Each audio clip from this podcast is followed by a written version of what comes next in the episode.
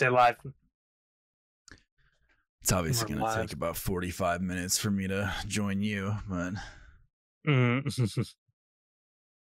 yeah, if we were smart, we would wait to start the YouTube. But I think people, I think this is an important segment for most people. They want to see. oh, I'm, I'm tur- in. Whoa, dude! Did we upgrade, dude? I Did we level up? guess. I fucking guess, dude.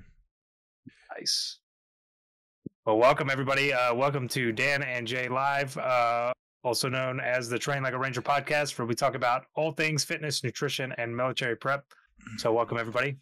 Um, how's it going, James? Uh, it's going. I actually did a hike today. Uh, we almost killed my dog. It was Oh. very, very. She's like she has black fur, and it was like super sunny, and she was just struggling. Uh, is it long fur too? Uh, it was only like I think it was a little over four miles, uh, which she's done longer. Like we did when we did Mount Mitchell, that was like seven. She did that fine, but it was pretty chilly up there, so I think it was just the heat got her. Yeah, that, that's definitely my my uh, accent. By the way, I, said, was that long fur? I mean, I said fur, not for her. Um, does your dog have long? Oh, No, she does not have That's long fur. That's Yeah, no, she doesn't. Yeah. She's short haired. Yeah, my uh my dog's got the long long fur, long black fur, and just yeah, cooks that black fur draws in heat Oh, as yeah, is. it's yeah, absurd. it's- Um, yeah, Um, she does not. She was not not doing good today. Uh, yeah, it's cool. How about you, bud? How you doing? Good. I'm doing real good. Um, you know, just uh, we did some uh outside's been real nice here. It's been uh super warm, so um Super warm. actually yeah i actually feel like uh, my skin is starting to uh change colors again pretty nice dude um slowly but surely dude takes a little longer up here but uh well, yeah, that's true. yeah. um so yeah uh welcome to the chat everybody i see a bunch of people coming in um anything on your side yet Uh, yeah, I got called out. Said, "How dare you do that? Almost do that to the poor puppy from Random Recruiter." Listen, she literally like she usually does great, and I don't know what it was. So she was just so hot today. So like we give her a bunch of water on the hikes or whatever. And then like on the way back, she was just like going so slow, like lollygagging. And like anytime there was a part you could see coming forward, there was sun coming through the trees and out of the shade, she would like really slowly creep up to that part and then like move very quickly through the sun. uh, Nick Oh, says. "What it do? What's going on, Nick?" what it do nick Some call me out on Instagram. I just saw that right now, though. I'll have to look at what he said. yeah it's pretty funny he said uh he said don't be a smart ad okay Oh, okay. he had a typo uh it hurts. It hurts when you're trying to, you know, come at me and you have a typo. I'm not gonna lie. That, uh, that's a it's a rookie mistake. Hey, being a smart ad doesn't make you smart, dude. He's like, oh crap. Uh, sumo is cheating. Changed my mind. I don't know what that means.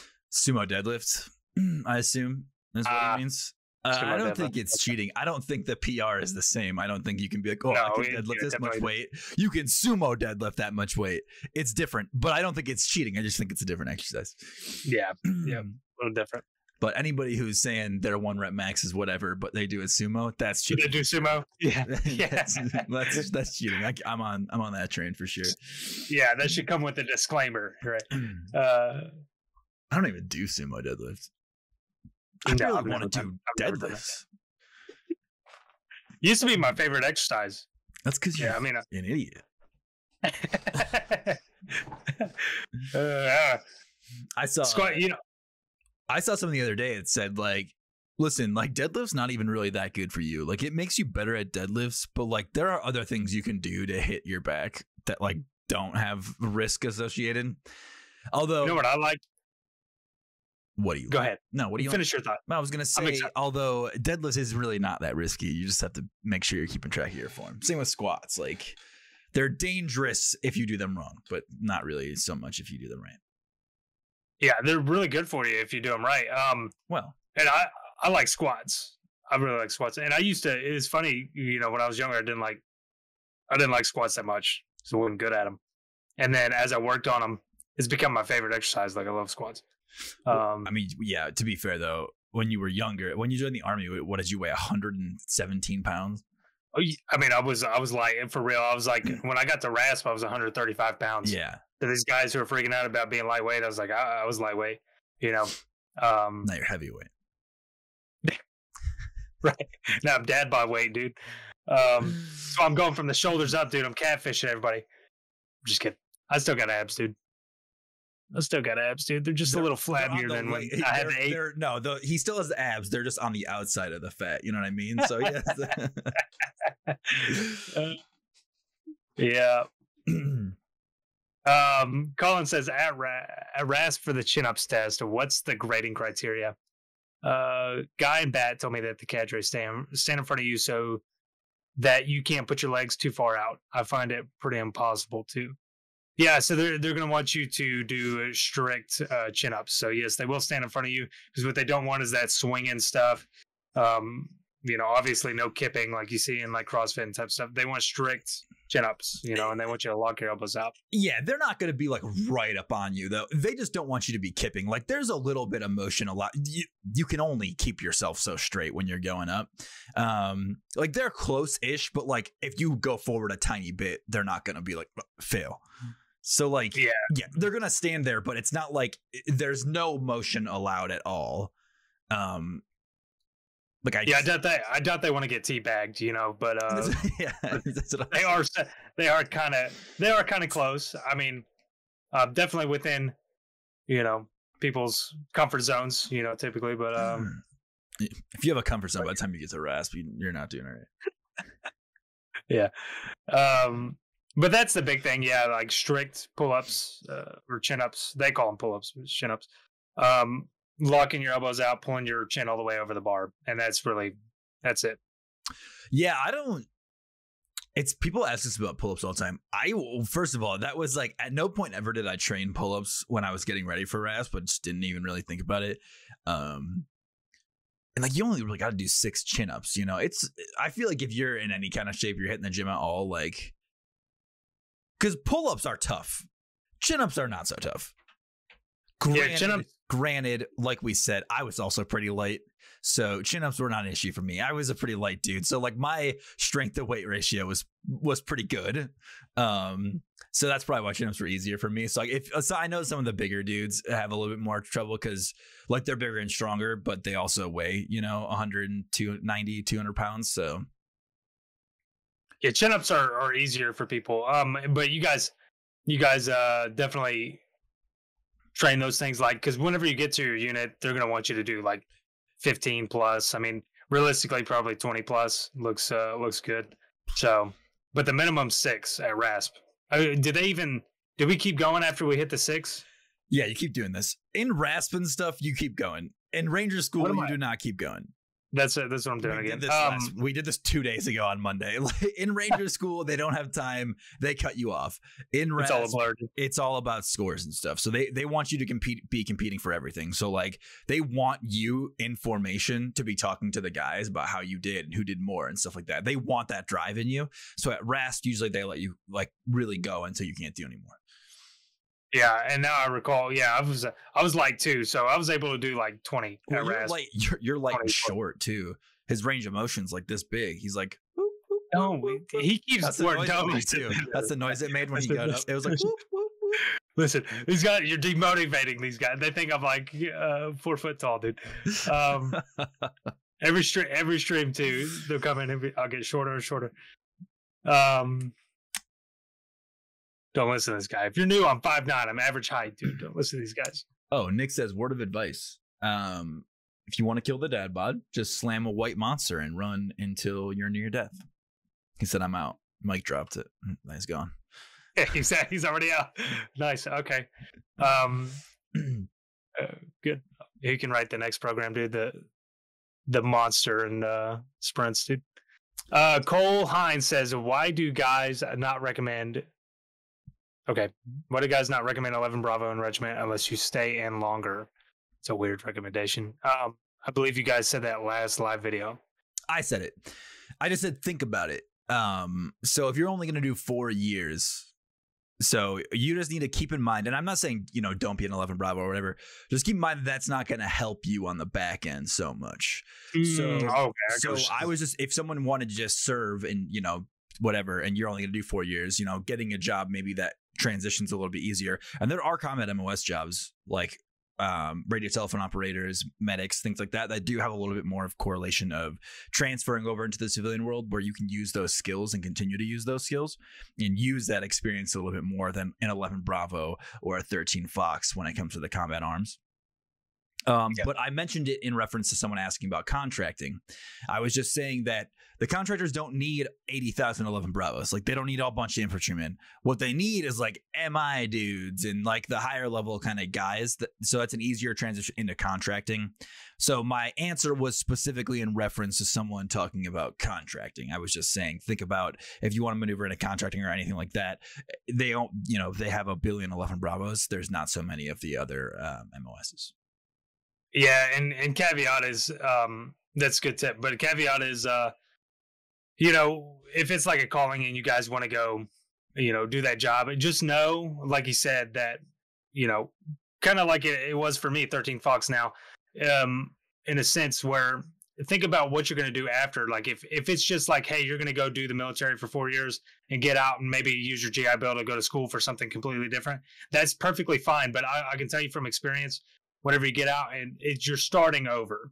Um, now, granted, all those experiences and things like, of course, they matter, and like, I, of course, I continue. Like, I'm the type of guy that I'll make it work. I'll make it fit. You know, train like a ranger, right? Um, but just know that you are in a lot of ways starting over. You know, I had to go through, you know. Uh, what was four four years of school that I've done, and now I'm going into three more, right, to get my degree. Um, going into healthcare, so uh yeah it it does like me being an fo doesn't directly translate to that. Now i did use my education benefits to um to go to school but so there is that. Um and and i wouldn't change anything. Like i, enjoyed my entire time but, but for you guys who want the like something to line up after just know that you know plan ahead for that. So like the guy who asked about the cia job or whatever he's like what what mos would tie best to that he's he's planning ahead. He's like, okay, what job? Because I know that's what I want to do, but I want this military experience, which a lot of a lot of those uh, government jobs want, especially like CIA and stuff. It looks good. Um, it, lines you up better. So th- just something to keep in mind. I won't rant too long about it, but he's absolutely right. Um, Too much So- longer. What? Too much longer. Not an English major. Okay. No, I'm just playing. um, but yeah, no. When I said that, I, th- someone was asking specifically about kind of transitioning from the military into contracting and things like that. Like you said, if you have a calling for it, you want to go in and be 11 Bravo, you want to keep some doors down, like absolutely. That's you know that was my original plan. I stayed in a little bit longer than I had planned on it. Um, Daniel did the same thing. So and like he said, you know, not just because the actual technical skills don't necessarily transfer. Um, a lot of the discipline and the mindset and a lot of things you do learn do, will transfer and make you um, more likely to excel at whatever you do choose to do in the next stage of life. So th- you do have um, experiences that are going to to help you personally, but they're not going to transmit like translate to a resume. Right. Yeah. Exactly. It's like it's like problem solving. You learn problem solving. You learn how to overcome adversity. You learn discipline. You learn work ethic. Uh, that's a big one. Um, and and then you learn like you uh, a weird lesson is you learn to appreciate things through suffering too, especially uh, in a place like um, special operations. Like you're, I'm not gonna lie to you, you're gonna suffer. There's gonna be times where you're gonna be like, the hell did I get myself into? You know, there's gonna be sometimes you love it, but then there's gonna be some times where you have that too. So, you know, you learn to really overcome a lot of mental barriers, and that does translate later.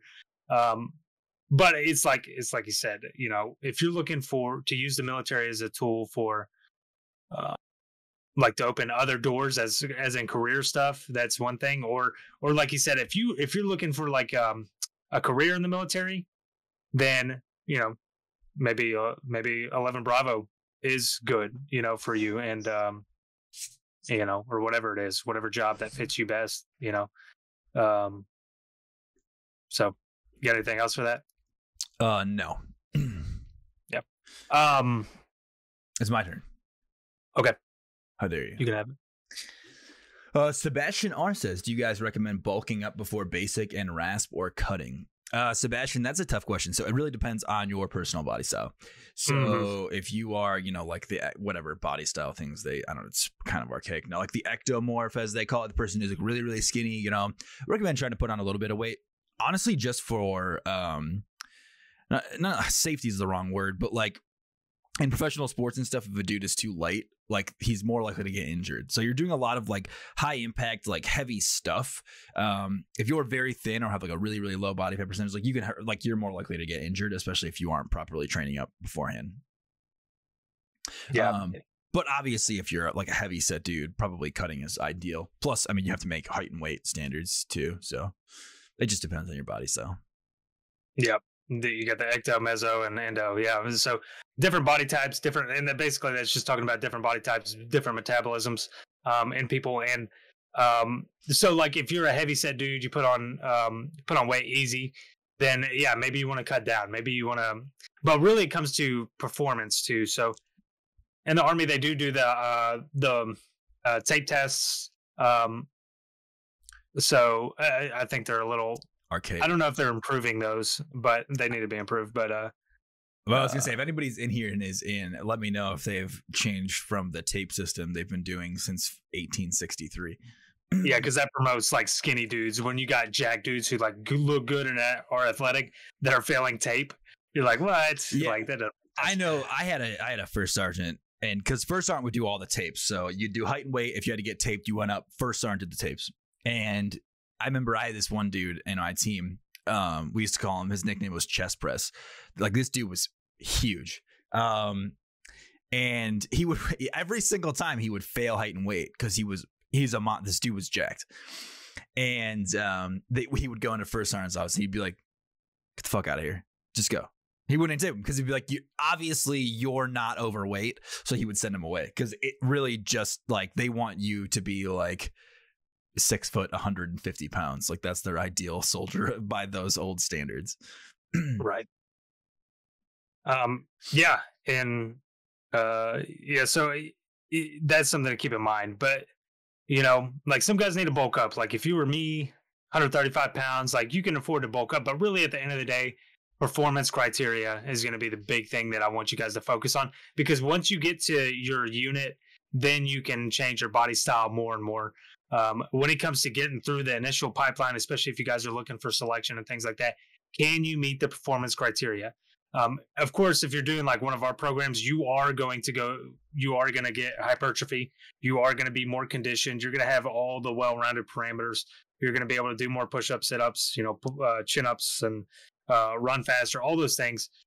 Um, so there will be body changes for that, but you know, the focus is performance, right? Um, for you guys who are just looking for advice on your own, like if you're you know you're not interested in a program you're looking to figure it out for yourself look at what they're going to test you on get better at that and of course do all the other physically uh physical things that you guys need to do. Like you need to have a foundation where you lift and uh and run because you need to have some sort of muscle on you so that whenever you put a rucksack on your back or if you are doing a combat jump and you got a bunch of stuff strapped to you and you're about to jump out of a plane that you're not just getting wrenched down um, anybody who's done combat static line jumps with a bunch of heavy stuff knows exactly what I'm talking about. Um, if you got some traps and you got you got a strong back for that and strong legs, you're gonna be you're gonna thank you're gonna be thanking yourself. So that was a big ramble. What- you got anything else? From you, never, dude. yeah. um, no, just like I said, it depends on your body style, and like you said, it's it's uh, you really you need to be like um performance focused, goal focused, like you're goal oriented. Like you need to be be able to do the things that you need to do, not look a certain way. So realistically, you want to be able to function properly, not necessarily look at what you look like in the mirror. Um, because like we talk, we joke, you see jokes all the time where it's like, oh, bodybuilders when they walk up one flight of stairs and they're all out of breath because they're like they're cutting, they're like four percent body fat. They're like Exactly. they have zero endurance. They like cannot do anything. Um, so like you need to kind of fit, ideally, you know, be in that athletic area for the BMI, and not so much. You don't want to be too low or too high because you will start seeing um your floor start to go through the basement for your endurance. Like you'll start to struggle a little bit more. Um, like if you guys watch the our Mortarman podcast that I did with uh, Travis, he talked about how like he, his run times has suffered a little bit since he started bodybuilding, and when he's really getting in co- competition mode, like it's, his endurance just goes down so much. Um, whereas obviously his strength has gone up a, a lot. So you kind of want to be in that middle ground where you're being able to be quick and fast, but also strong. Absolutely, yeah, and you know, I put out a video, and, th- and this is actually kind of a simplified way of putting things because there's more to it. But there's a video I did on muscle fibers, and it's it's like an entry level to understanding like why people look different and perform different. But there's more to it. Also, the way that you train, um, the types of uh, muscle fibers you're activating is going to recruit different energy system needs. Um, so you have that. You also have like nervous nervous system activation, like the way that you train your nervous system. Um, so all those things play a factor. And really, at the end of the day, that's why I say you got to focus on the performance criteria. You have to train specific to certain things, but also, you know, going back to what he's saying, always putting on some muscle, not a bad idea. Uh, just just because, again, putting on body armor, putting on a ruck, uh, you got to be strong for that. And um, and so having some cushion, like again, trap, strong back, you know, being able, strong core, right? Being able to keep good posture with that stuff on and have some cushion with that stuff like sitting on you like you, again goes a long way but uh, so between performance and just being strong like you got to have a little bit of everything i guess. Um colin says i heard you can't cross legs with chin ups. Uh no. No. Yeah, we didn't cross our legs. Okay. Yeah i think it was your turn by the way Oh, I'm terrible. Keep okay. track. We we take that answer back then. Um, it's rescinded. Um, no. Uh, so YouTube account says the reason I asked the other day about armored units is I would want to be mounted. Um, if you want to be mounted as a 13 Fox or 12 Bravo, uh, random recruiter right there said there's some options, but for the most part, it's pretty tough, especially as like such a pretty common uh, MOS for you to be able to choose where you go. But the, I know they have options or had options at 13 Fox AIT for you to volunteer if you had good enough scores to go to BFIST, which is uh, training to do Bradley's. Um, so that would be an option that would definitely be get you mounted. Uh, so just keep that in mind. Although eh, it'll be up to it depends because if you want to go airborne too, that'll dictate it a little bit as well. It'll give you almost like less of a chance um, to really decide on that. Yeah, because if you're airborne, you're you're you're going to you know a couple units. There are some mounted though in airborne, but it's just they're not as prevalent. yeah. Um. Johan says, "How was life as a boot and bat? Any funny stories?" Um, we've uh, you know Dan and Jay live. We, we've talked about life and and bad as a private, but also we did a we did a podcast together where we talked about our pipeline two regiment. We talk a little bit about that uh, in the part three where we talk about uh, that. We also talked about it in our other podcast, uh, the Forward Observer podcast that we did.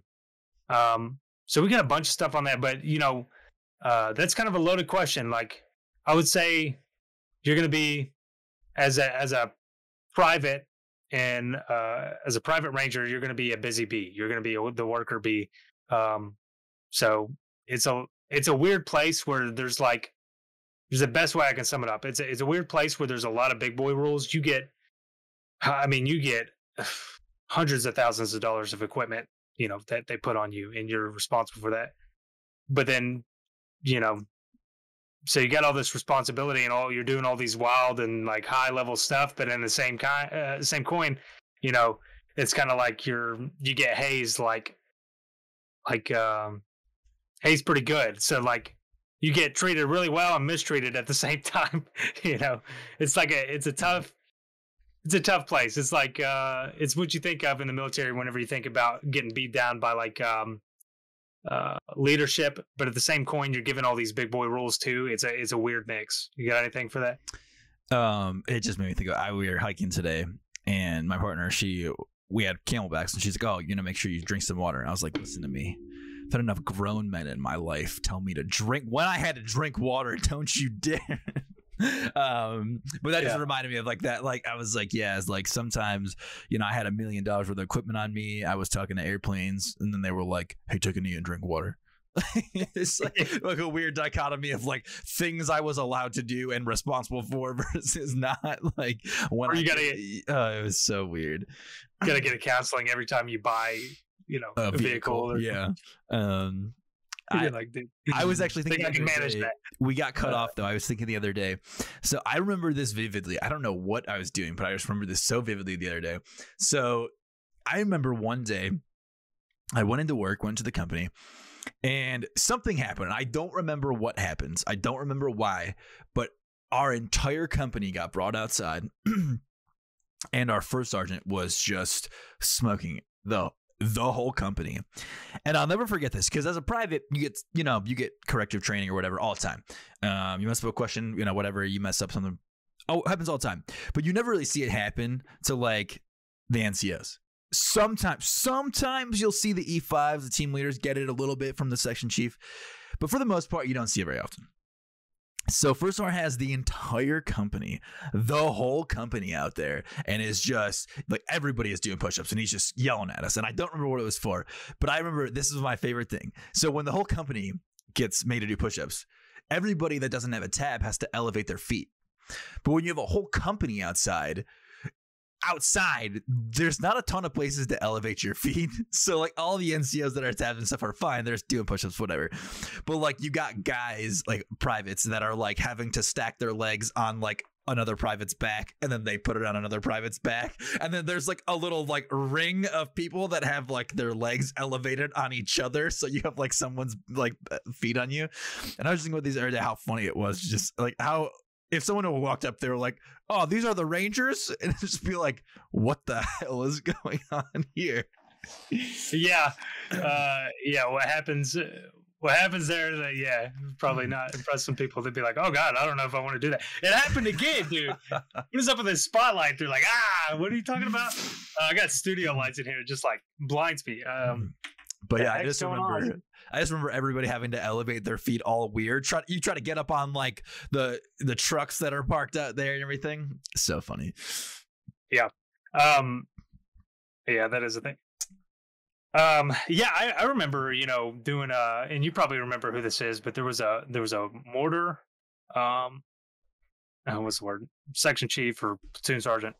Um, he was out there with all the all the mortar dudes, right? Like we're doing the FO stuff, and uh, I just see everybody getting smoked. I'm watching. This dude used to destroy everybody, and I had never seen that before because usually once you get to a certain rank, like you don't get touched, right?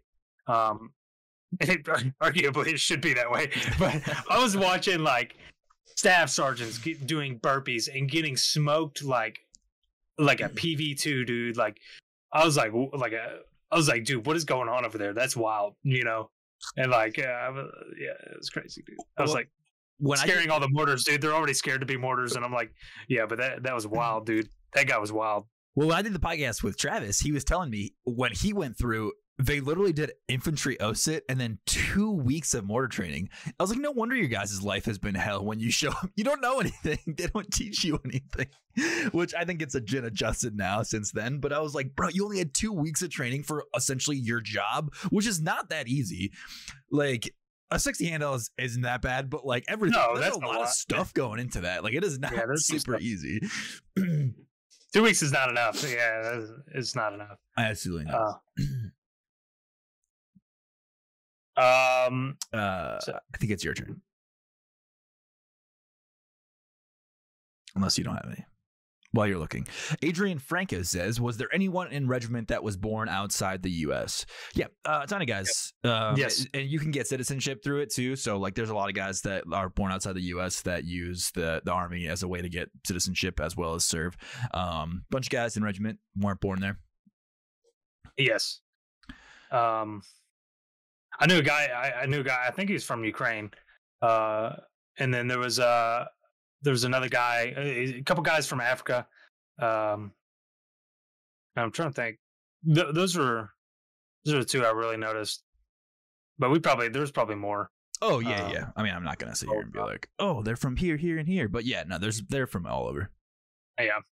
Um, let's see. Colin says for push-ups, I see most guys first point of contact being their stomach more than their chest. I can crank up way more that way. Would I get dropped for that?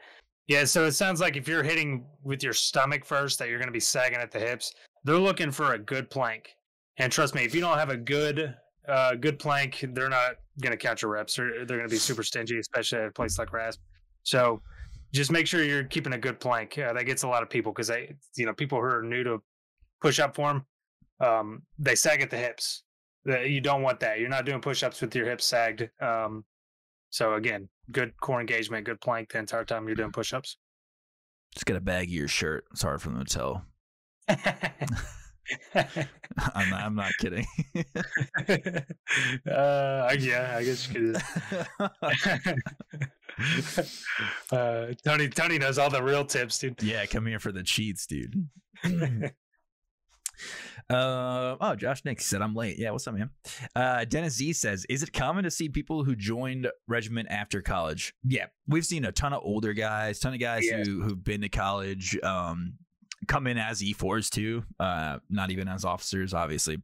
You have to go to college to be an officer, but I mean, I was my roommate was a E4 with a college degree, and he was just a private when he should like essentially he's a private to us, but he was an E four with a college degree. Uh, joined. He was yeah, he was actually a little bit older than me, I think. Um, but yeah, there's a bunch of guys now I went through with that were like 25 plus, 27, 30, um, already have college degrees.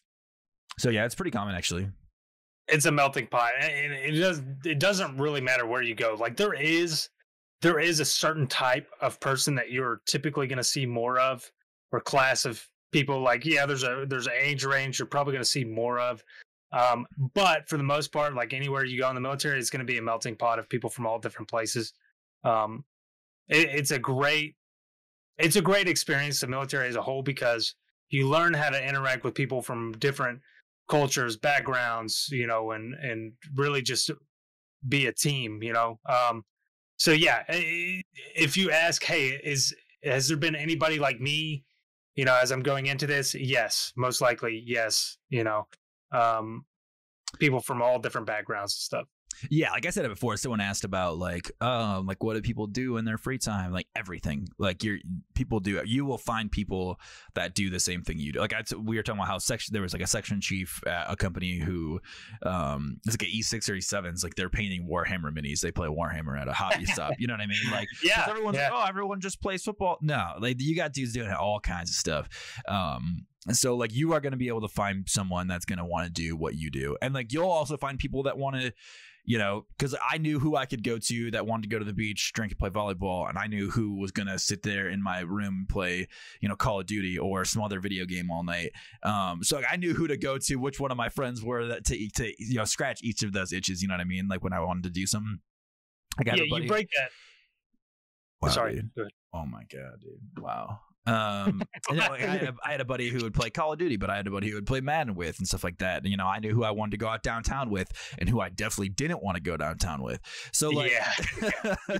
so you'll you'll find you'll find your people, and um, this is one thing I will say about the army um, that is not true in the civilian world. Like when you go places, you will have friends, and the army issues you friends. Essentially, that's like the joke. The army is going to issue you friends. Like you are going to find people that you will get along with, whether you like it or not. Yeah, and, and, that's what I th- that's what I find fascinating about the the military and the, the, really the experience that um, it really changed who I was as a, as a person forever because I think uh, the way that a lot of people are what said thank God. yeah, well, you saw, yeah. I mean, um, yeah, because again, I think the problem that a lot of people have who haven't experienced something like that uh, and it doesn't have to be the military, but something like that where you are mixing with other people and you learn to, you know, accept different ideas and different, you know, different ways of life. Like not everybody's got to think the way you think and like the things you like. You can like, you can be friends with people and have completely different political views, uh, socioeconomic views, you know, um, uh, different interests and things like you can get along with. Yeah, you can so many people. It's fine. right. Yeah. Like I could be right, you could be wrong, and we could still have we could still be friends, right? Um, but yeah, I mean that's the big thing is is you just learn how to mix with so many different people. Um, and yeah, that's that's big, you know, because like uh, we were kind of talking about the nerdy things that we like to do in one in one Dan and Jay live. Um, and then there was guys who yeah like to go around throw the football. There was guys who skateboarded, you know, they're like uh, there's guys who yeah paint the Warhammer figurines. Um, uh, yeah, all sorts of things. Like you just see guys into all sorts of things. So, um, Andre says, I can't seem to find motivation to do anything like before. My physical fitness dropped like crazy. Really, any advice to get some motivation? So, Andre said, yeah, it's been um, you know, understandably, the past two two plus years been a crazy time period for a lot of people. You know, a lot of us felt that way. James talked about it too. He's like, you know, when the pandemic kicked off and threw him through a loop, and you know, um, you know, uh, yeah, all, all sorts of things happen, you know. Um, and, and so I talk about fitness like it's okay to hit a lull, but you know, as long as you plan to come back, because really, realistically, realistically, uh, our fitness, our exercise, our diet, that's kind of like our medicine, and and that uh, that needs to be a lifestyle, right? Of course, we're gonna have ups and downs where we're more motivated than than other time periods like ah spring break's coming up. Ah summer's coming up. There are trends in fitness where you know people kind of do this thing. Um that's okay. Eh, but you know when we talk about motivation there's a shirt that james made that is excellent. It's on the website. It's discipline over motivation and we talk about this all the time. Motivation's a fleeting thing and you can get motivation from you know listening to a good podcast uh you know uh listening to a hype up song you know looking at like a montage video or something that that motivates you to be good at the thing or do the thing that you want to do. Or you know if all else fails some really good pre-workout you know um some caffeine right? Uh something to get you moving. That's that's that's fleeting motivation right? But at the end of the day discipline's what's going to get you through most of the time because where you get better is going on the days that you don't want to work out. So just setting you know that's why and i talk about this all the time sounds like a like a pitch, but seriously, I, I print off my own workout programs and I follow that because I'm like, if I have a list, I'll do it. You know, uh, or I'll work out with a group. That's good too. You know, finding a buddy that'll push you, like, hey, we're going to do this together. You know, finding somebody else that's motivating. So I talk about like group fitness all the time is huge. So you finding a buddy who's going to push you through the workouts, and then you'll compete with each other. Because I talk about like getting in shape. Like um, I just registered for another competition, right? Um, if I have something to work towards, I'm more motivated to get fit. So setting a checkpoint goal, it doesn't have to be a competition, but you know, setting a goal or having a buddy to work out with where y'all motivate each other or, or hey, we're going to hit this goal. Um, those are some tools as well. Cause at the end of the day, setting uh, parameters and having, you know, those motivational tools are good. But at the end of the day, hey, on Monday, I'm going to do this. Tuesday, I'm going to do this for better or worse. Wednesday, I'm going to do this you know, and so on. So really that's my advice is discipline over motivation.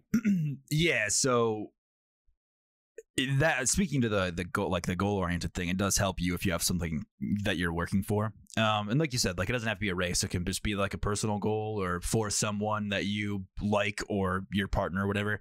Um, but like for me, for example, I signed up for that Spartan race and I was like, I was gonna do it with my dad. He didn't end up doing it. Um, but I had gotten pushed a couple times. I think I, I was definitely not going to let my dad beat me at this race. He's you know a 50 year old man, um, but he's a really good runner. So so I that helped me kind of you know start really really driving to get in, into better shape. Um, but I've actually been to this before, and I, I really need to look this guy up. He's he has a book, but he essentially has like this like you know ten minute rule where you need to you know figure out what days you want to go to the gym like four or five times, and you need to go to the gym, but just go there for ten minutes and just leave. And you just do that enough times, you'll build the habit of actually like getting into the gym and going because there's a billion days where I wake up on Monday and it's leg day and I just drank that weekend. And like I don't want to go do legs. Like I don't want to go do 10 by 10 squats that day you know? But I go anyways because I need to go to the gym. So the discipline gets me there. I am not zero percent motivated to go do ten by ten squats Monday morning. Um, like we had guests, we had people come visit us, and I had just drank. I drank too many beers, so I just did not want to go do ten by ten squats. But I did anyways. So like you need to look like when you wake up for work, like you don't want to go to work, you don't want to go to school, but you have to. So you make Yeah. yourself get up and you go to school or you go to work. You need to just get like that with the gym. You need to get like that with your nutrition. You need to see that as something that needs to get done in that way, the same way you see it. You need to put it in your list of responsibilities to yourself so that you actually continue to fight and like go do those things whether you really want to or not. Yeah, I used to say all the time, showing up's most of the battle.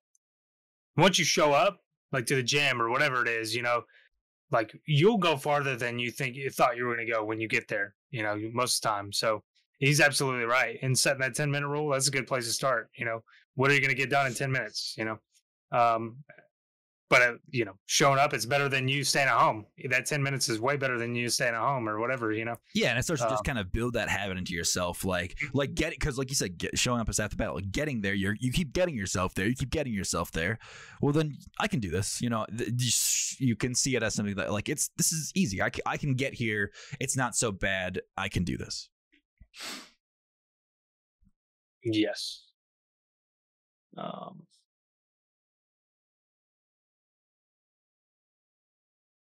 I can't remember whose question. I guess mine. Um, Josh Nick says, I know you guys have been out for a while, but what's regiment like right now with deployments being scarce? It's essentially the same thing, except instead of deployments, you just train. train some more. deployment. Yeah. It's- yeah, so- yeah, the deployments used to be I you know, and it doesn't say, it doesn't make sense until it happens to you.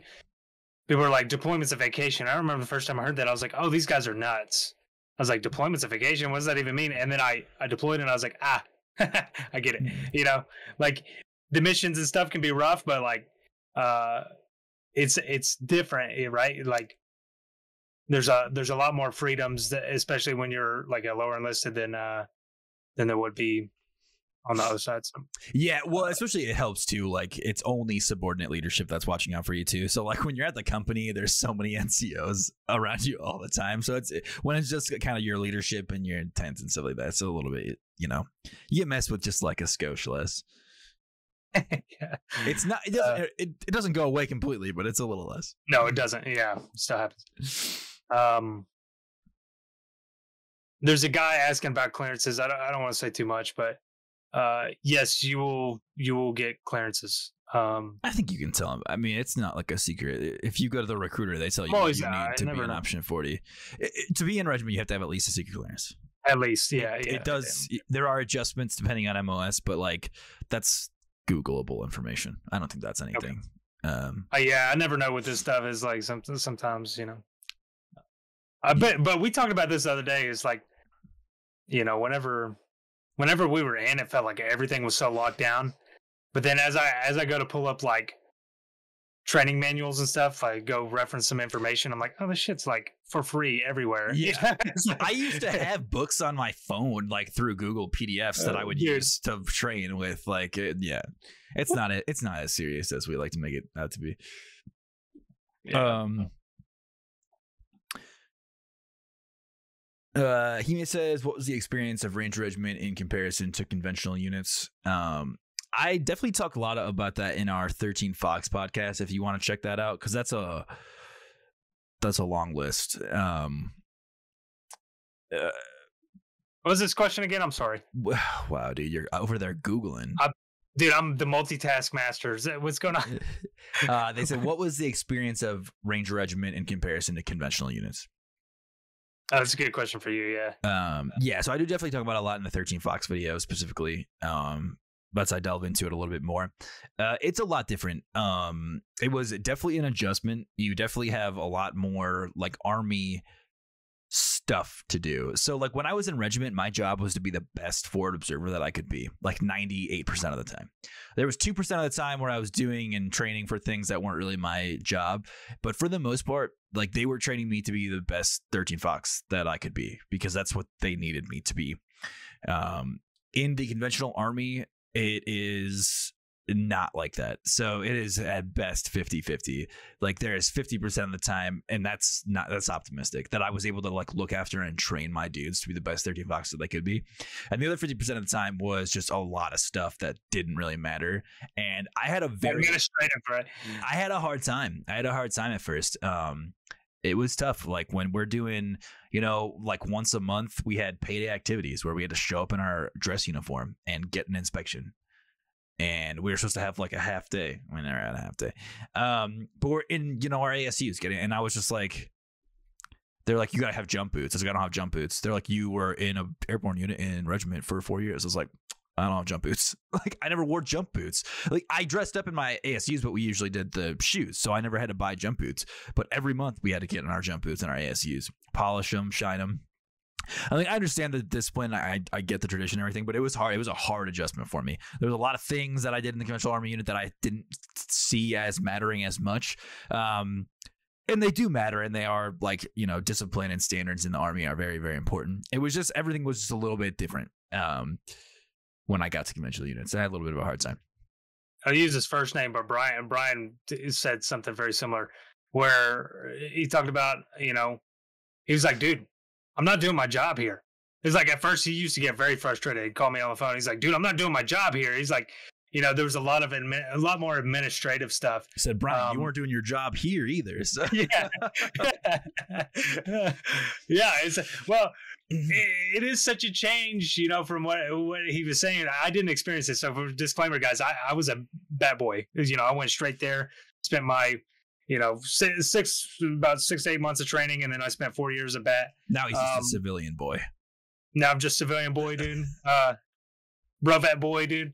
Um, so yeah, I, I did my uh entire time at bat. So you know, I'm kind of just I just listen to what people say, but uh, yeah, he said it was completely different. You know, like the the atmosphere, everything was completely different. Administrative. So you, uh, perfect guy to ask is Tony because you did both. So Yeah, I had to like. There was times where I had to fight, like, and that that's where you knew when you had good NCOs when they were like literally fighting to not do things so that we could do training.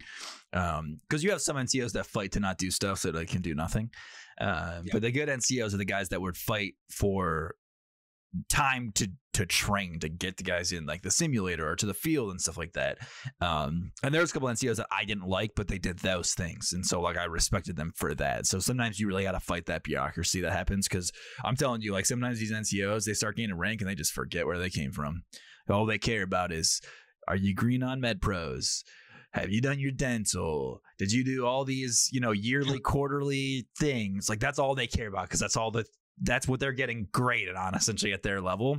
And I'm like, I need to train these dudes how to call fires. So like, I don't care about Med Pros. I don't, you know, I'll push that dental appointment a week. I, you know, so yeah, what's gonna win? What's gonna win wars? Yeah, I think that's frustration that and a lot like I people have. can I can move a dental appointment. I can't move our one day in the simulator this month. You know what I mean? So like it was just you know it was it was tough and it was an adjustment, but you learn to work around it as best you can.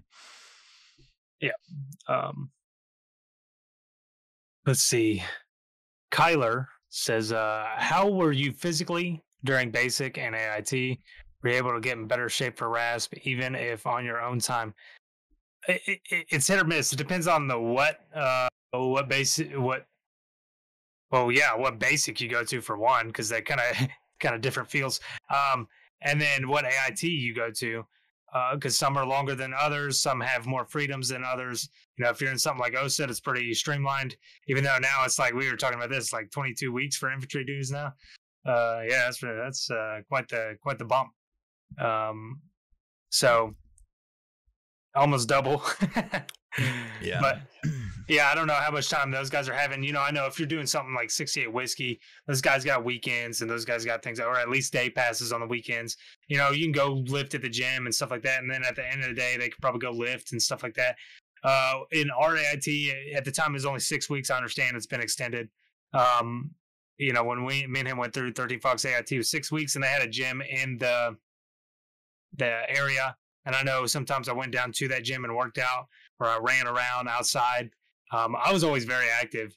Uh, so I always did extracurricular stuff. Even in basic training, uh, on Sundays, I would do push ups and sit ups by my bed sometimes. But uh, we had always advise be as ready as you can be before you even leave for the Army because you'll just feel better overall if you do that.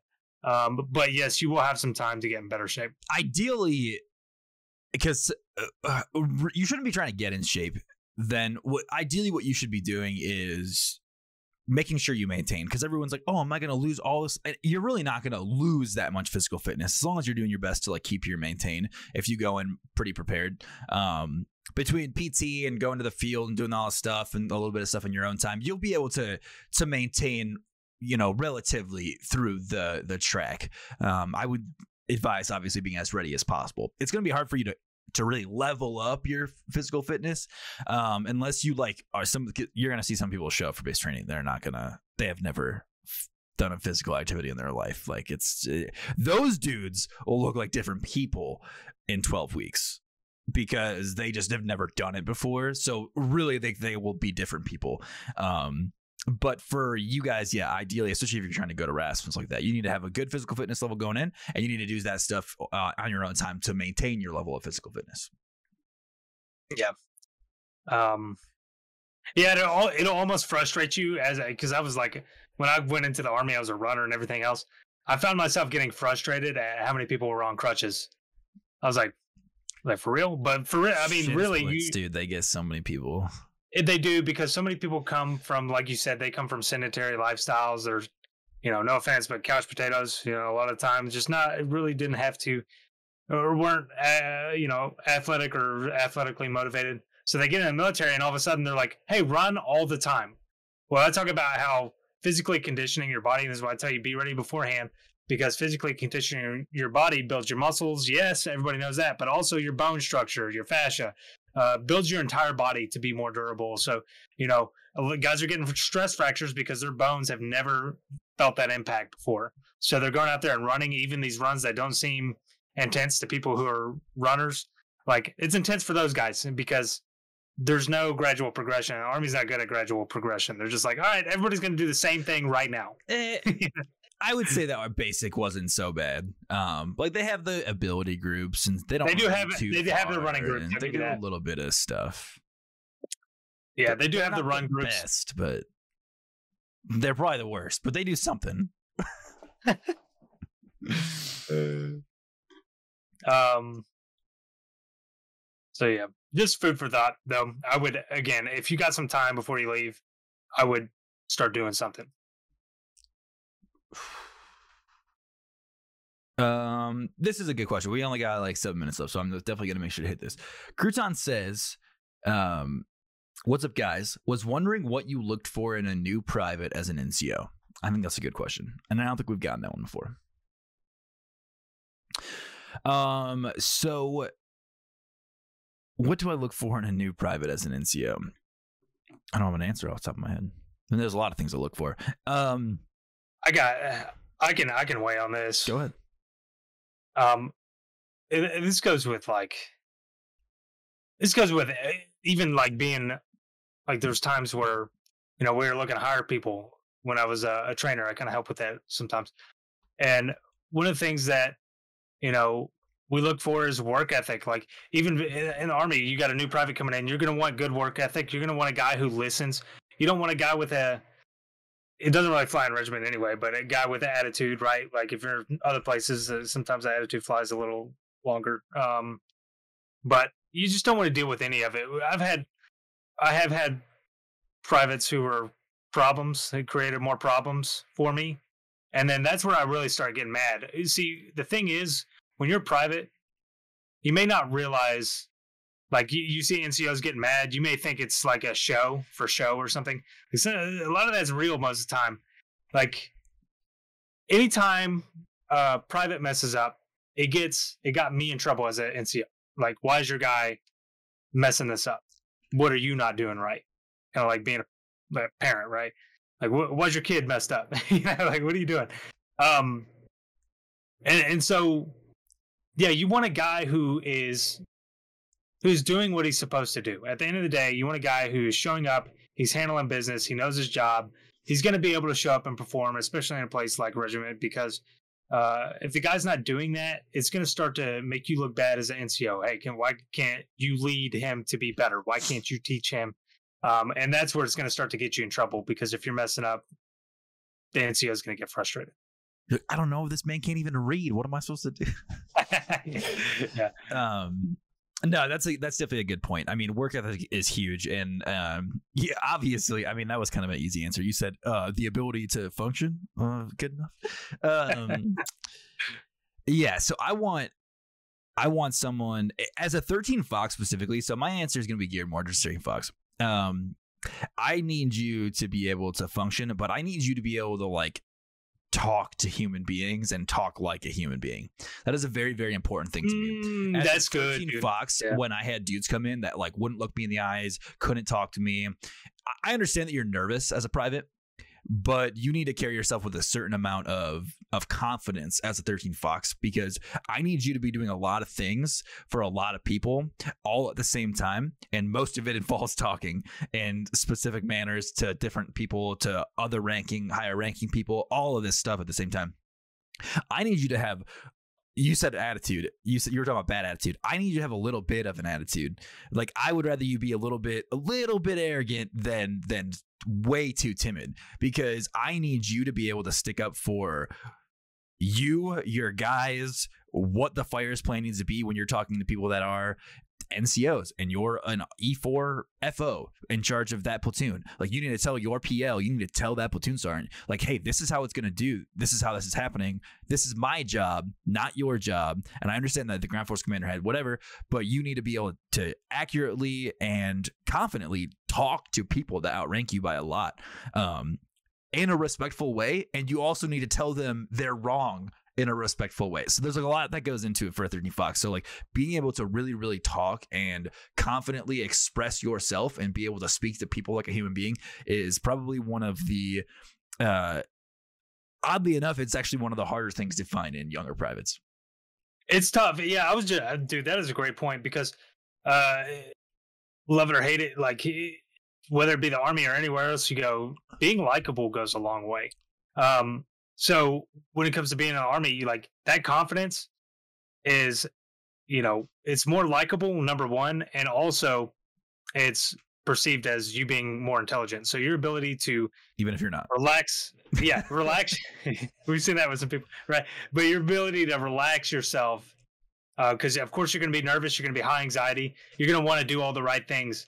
Um, i would say yeah like he said instead of being overly nervous try to tone it down calm that inner turmoil and carry yourself with a little bit more confidence. Act like you know what's going on and don't be afraid to say you know when you don't know i don't know you know and but i will find that answer and it might get you in trouble sometimes but just uh, and this may come with time but you know carry yourself more maturely. And this is tough with younger guys. I was about to say you know you you hit it before i did but young guys have an issue with this because no offense if you're a young guy in here but young guys tend i did tend to say stupid stupid things right? Uh they just haven't figured it out yet. they're that. still learning.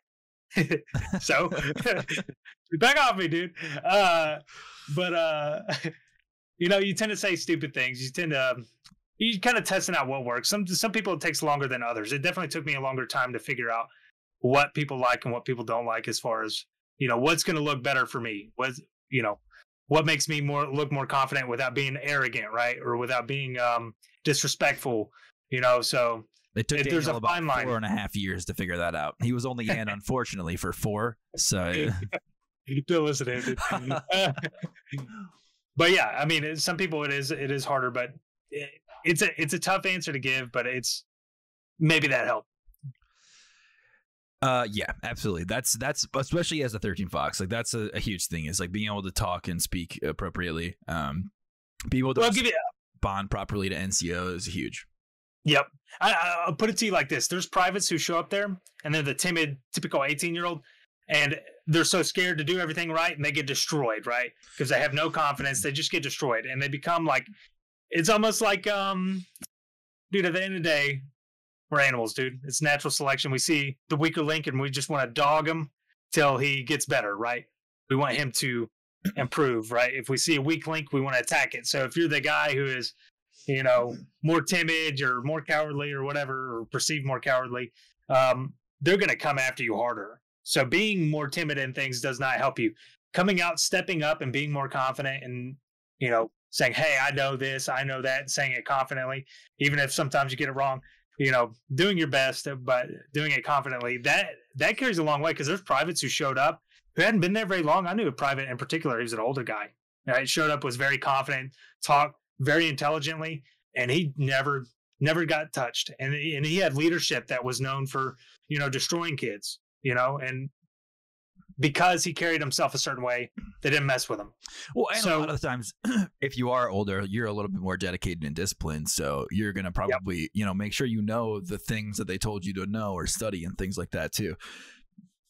So, like, yeah.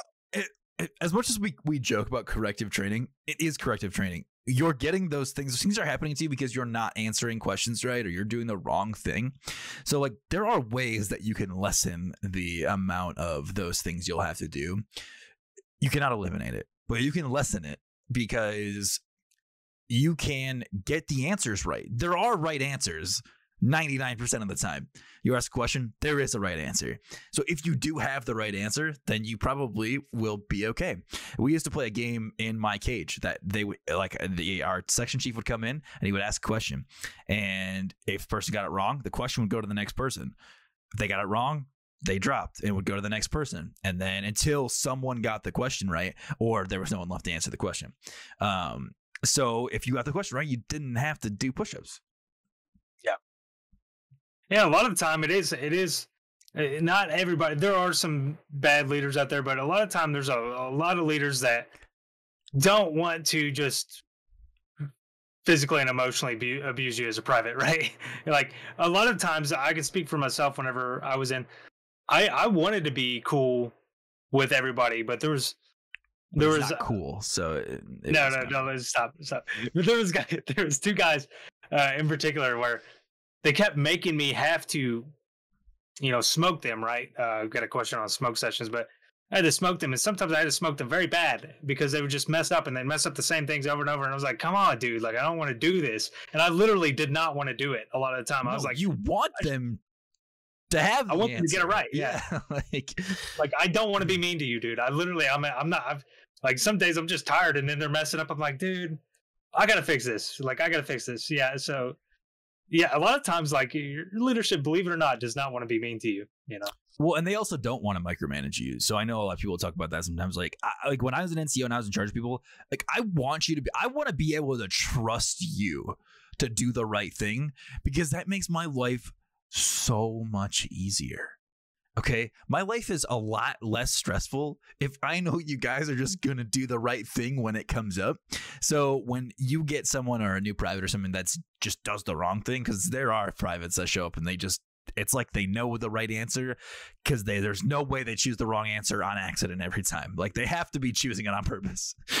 Yeah. Um, so then you have to kind of you know, locked down on everybody. Like, okay, well, now we have to do it like this because you guys can't do the right thing. Or sometimes you group you group discipline everybody because you know internally They'll they're gonna fix it. Yeah, yeah. It's so you like, make everybody pay. Like, don't fix it. You see that in movies. Obviously, it's not like this, but in like Full Metal Jacket, when they just yeah. like they beat Pyle up because they're like, dude, we can't keep okay. doing this with you.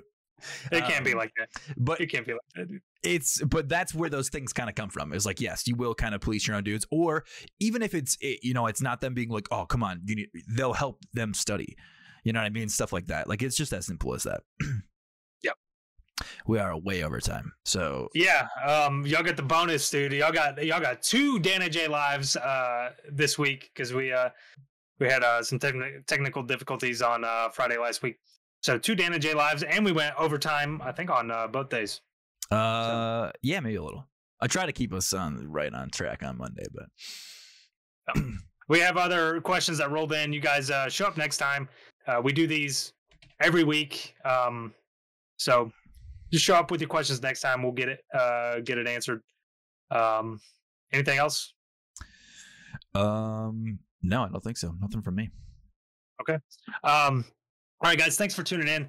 Be sure to check out trainlikearanger.com where we have workout programs, nutrition programs, merchant apparel, uh, informational content, and as always, much more on the agenda.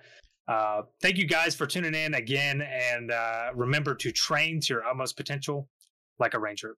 Have a good weekend, guys. See you guys.